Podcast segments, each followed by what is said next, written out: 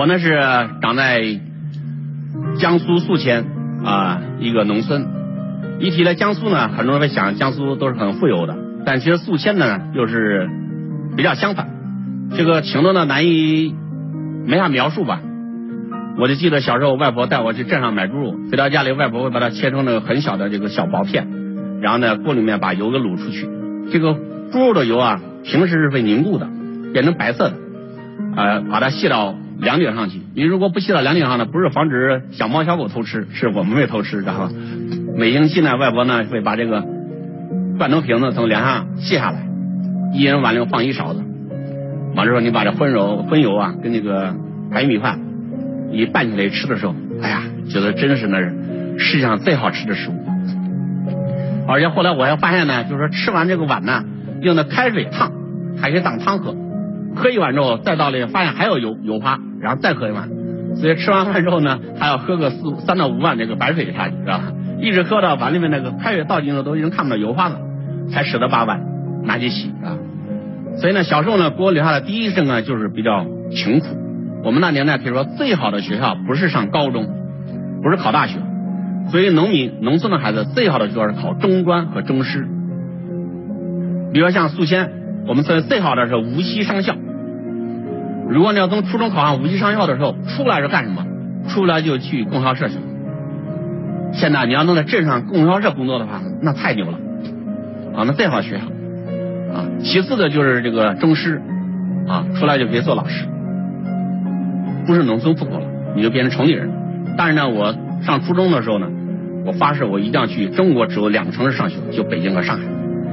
因为在上初中毕业的时候呢，发生了一件事情，可以说对我人生改变也很大。那次呢，就是离家出走。啊之前呢，父亲答应我说，就你要是考上那个中专中师啊，或者是宿迁中学，我就会带你去上海旅游。因为当时我们很多亲戚在上海。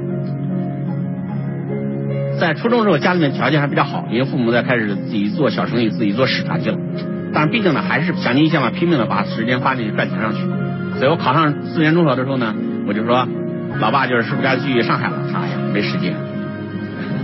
没时间，但是呢，之前呢，我好几年啊，各种压岁钱啊，包括把我妹妹每年的压岁钱都几乎反正也骗到手了。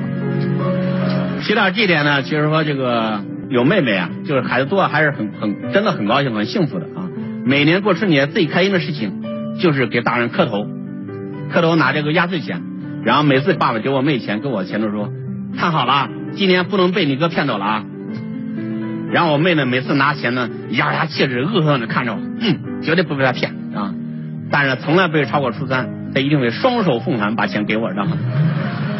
所以初三的时候呢，总共多少年积攒了五十块钱，我就跟着我们右面的邻居叫小石子啊，我说小石子，我有钱了，带你去周游世界去。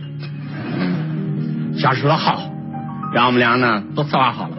我想呢，没有坐过火车啊。就是从宿迁坐汽车去徐州，坐火车，只坐嘉定的小船，没坐过大船，所以呢，就是从南京要坐江轮去这个湖北找我一姑姑去，湖北省黄梅县啊九江对面，跟他说好了，我算计我们五十块钱够两个人到那儿，啊，结果第二天一大早呢，小石子呢还是胆小，知道吧？哭着跟我说，安大哥呢啊实在不敢去呢，怕被俺爸揍呢，这样呢他就没去，没去我自己一个人就走了。所以呢，穿上一双拖鞋，拿着五十块钱，然后就坐火车去了徐州。在火车上的时候呢，是在我第一次呢，感受到人生啊，就是说这个有差距。之前虽然说看到我们村长没觉得跟他有什么区别，他无非就家里肉多一点一罢了，他穿的衣服也差不多，说的话跟我们也差不多。但是那一天呢，我记得很清楚，从连云港开到南京的一列火车，一个跟我年龄一看就一样大的一个小女孩，是连云港市的人。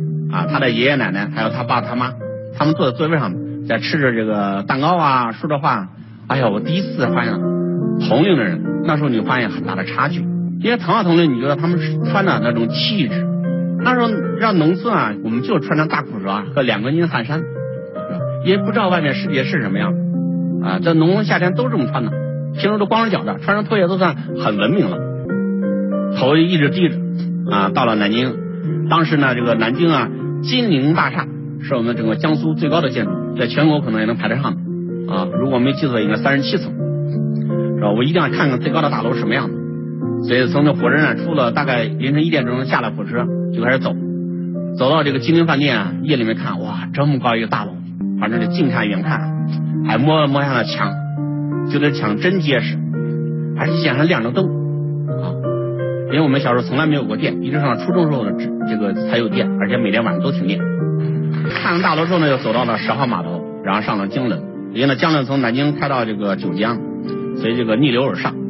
有一天我站在那个最顶峰的甲板上，看到非常庞大、气势磅礴的一整片的一个水域，就是迅速的往后倒，你就会想到一种诗，就觉得真的是人生就是像你一江春水一样，去了大海再也回不来了，人生就这一次，觉得自己跟这世界上有差距，在没有离开农农村之前，你就觉得世界上呢自己是最幸福的人，但到了外面世界才发现差距太大。不是差一点点，所以那时候我就发誓，我一定要去中国最最大的城市上学，北京、上海。后来考上这人大，